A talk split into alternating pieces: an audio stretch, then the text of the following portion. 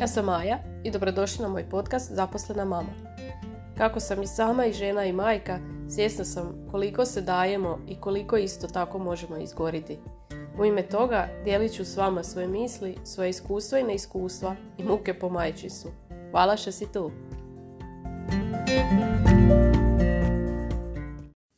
Hej! Evo dok pijem kavu e, ću vam ispričati jednu priču. Ideju mi je dala e, kuma jer mislim da se možda čak o tom ni ne priča dovoljno, ali možda sad i nije važno kad smo odrasli jer smo shvatili, pa ne znam, evo.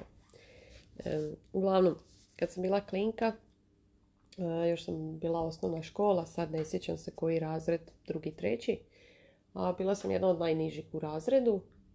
Međutim, e, nakon jednog ljeta, sjećate se kako su nas stavljali u vrstu na tjelesnom, uvijek sam bila na kraju. I nakon jednog ferija, jel, nakon ljeta, e, sam bila druga po redu u vrsti. Znači, narasla sam užasno naglo, imam strije na leđima jer mi je koža popucala, nije mogla pratiti taj rast nagli a usta mi je i kičma otišla, skolioza, kifoza i ostale radosti. I od onda sam dosta zgrbljena. E, naravno, išla sam na sve moguće vježbe, nosila sam one pojaseve, svašta nešto. Dok sam ja vježbala, sve je bilo u redu, ali roditelji su o tom jako vodili brigu, bla bla, znate i sami kako to ide. Čim malo to zapostaviš, odmah, mislim, čak nije toliko fizički izgled, nego to zaista jako boli ko e, to ima zna dobro o čemu pričam. I uglavnom e, uvijek su mi se zbog toga, zbog toga rugali. To je bilo stvarno ono grozno. Jel? E, I onda kad razmišljam tako u ekipi smo imali curu koja je bila malo jača, ne moram vam reći ništa o tome, ali ovaj, prije nije bilo tih standarda i interneta i baš toliko photoshopa je to bilo ruganje, ali čak koliko se ja sjećam, bilo je dobronamjerno koliko to može biti, jel? Uh, tu se zaista, nisam nikad rugala, takvima se nisam nikad rugala, mislim takvima, bože dragi, ono, djeca ko djeca. Imali smo jednog dečka koji se ovaj, brijao na čelovo, njega su sprdali da imale u kemiju i tak, mislim, grozno, grozno. E, naravno da sam se ja znala nekad rugat, ali ovaj, s obzirom da sam i ja bila ta koja se rugaju, e, stvarno sam po tom pitanju bila jako osjetljiva i ha, kak bi rekla, nisam pretjerala, ja sam isto znala povrijediti ljude s time. Znate kakvi su klinci. Ali mislim i dan danas ono nosiš tak neke te ožiljke sa sobom. I sad kad si stariji, ono, ne možeš si vjerojatno ni sjetiti ko misli se ti sve rugao, posebno tak u ekipi kad ste bili. Pa ha ha hi hi, a ne razmišljaš kako se taj neko drugi osjeća jer si dijete i mislim, jel, kako to već ide. Sad kad smo stariji vidimo ovaj, koliko je to i ružno i glupo i nepotrebno i tako dalje. Mislim da sad to rade mediji praktički, časopisi, photoshopovi i ostalo, ha ha, ne znam, nemaš struk 60 i take fore.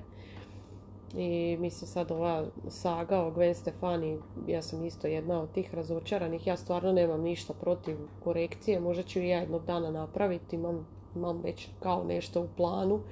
Ovaj, sad, mislim, svakom njegovo, jel, ali želiš da to ostane, ajmo reći, neprimjetno, da to izgleda prirodno, ali vidim da puno ljudi pretjera u tome. Jel? Recimo, ne znam, meni Maja Šuput je bila jedna mlada i jako lijepa cura, mislim ona je stvarno jedna pametna žena koja stvarno zna šta radi i po mojem mišljenju šta god da uhvati dobro napravi od omekšivača, kreme, čokolade, uh, kao voditeljica, kao zabavljačica, mislim stvarno svaka je čast, ali ovaj meni više nije lijepa jer mislim postoje granice u svemu pa šteta eto šta te to goni da to napraviš jer vjerojatno mislim da u show biznisu jednostavno možda nemaš izbora. E, pa sad isto tako s tom Gwen Stefani, ja sam bila dijete koje je odraslo na Deftonsima, Prodigy sistemu e, i tak dalje i tak dalje, sada ne nabrajam bila sam drugčija, nisam nikad slušala što slušaju svi, dok su svi slušali New Kids on the Block, ja sam slušala MC Hammera, eto tak, ne znam, je to neki bunt ili šta, ali mislim i dan danas slušam tako neke, ajmo reći, manje poznate ovaj, bendove.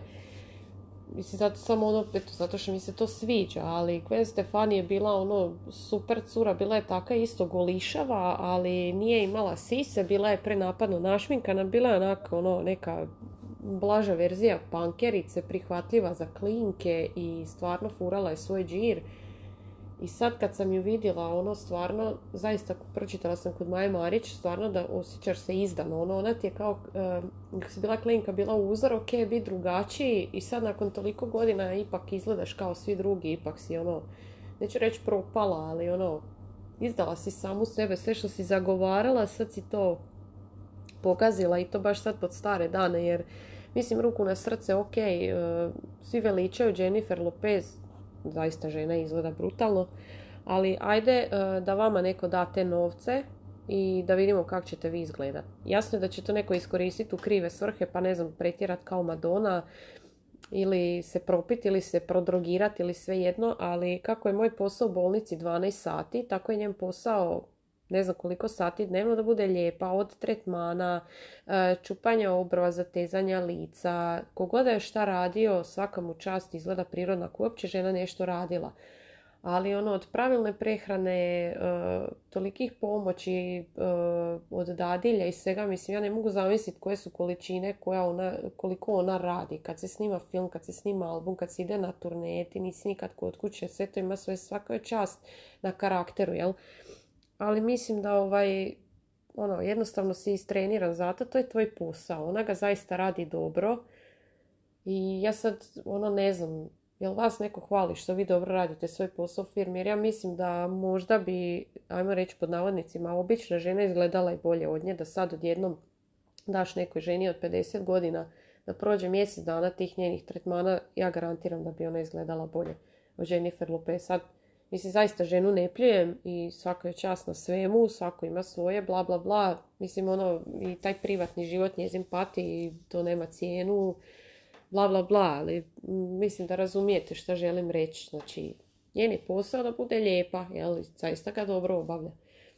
Ali, ovaj, mislim, možda sam malo iskrenila s teme jer sam htjela pričati o tom, eto, ruganju u djetinstvu.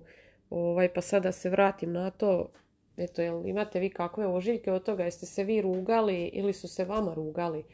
Jer ono, mislim, puno stvari nosiš tako iz djetinstva. Ono, nekad su to i roditelji krivi, nekad okolina, neko jače karaktera, nekog slabijeg, ali mislim, kak bi rekla, ja se dobro nosim s time jer ono, znala sam to ignorirati, možda to nije bilo toliko puno ili nešto, ovaj, ali mislim svakako sjetiš se toga često, ne znam, kad prođeš pored izloga pa se vidiš tak je to pogrbljen, pa ono, vrati ti se neki flashback iz, iz ono, kad si bio klinjo i kad si bio jadan, kad si plako zbog toga, ono, pa sad ideš u inac ima to popraviti, pa te to pusti i tak dalje i tak dalje. Mislim da su svi prošli te faze. Zanima kako se sad nosite s time u odrasloj dobi i što je još važnije, kako naučiti djecu da, a ne sad da se ne rugaju, mislim, kak bi rekla, u neku ruku i ruganje zdravo moraš znati primiti šalu na svoj račun, samo ono ima razlika kad je nešto zlobno i kad nije, ali sad znamo koliko klinici znaju biti zlobni. Jel sad možeš ti njih učiti do sutra, ali kad oni odu u vrtić školu, jel pa u ekipi, pa ovo, pa ono, mislim bilo je toga uvijek, ali mislim da je danas posebno teško, baš zbog tih medija što je toliko sve dostupno, cyberbullying i tak dalje i tak dalje, to stvarno mislim da je ono najgori oblik pa sad baš me zanima kako se vi nosite s time, kako sve klince učite, kako reagirate kad se to dogodi, mislim to je ono toliko široka tema. Ja se nadam u stvari da nemate puno iskustva s time, ali ako imate malo puno, evo, podijelite, baš bi voljela čuti kako, ovaj, kako odreagirate, kako to riješite, da li riješite, ili to se uopće može riješiti, evo, ne znam stvarno. Pa ništa, eto, ako ovaj, imate kakav savjet ili neko iskustvo, pa svakako podijelite, pa ćemo možda nekome pripomoći s time. I hvala vam puno na slušanju i čujemo se. Ako ti se svidjela ova epizoda, ocijeni na platformi na kojoj slušaš ovaj podcast i podijeli link na Instagramu i označi me actionma.ma to jest actionma.ma Također se možeš pretplatiti na magazin Selfish a to je magazin za mame jer je vrijeme da malo više brinemo o sebi. Hvala ti!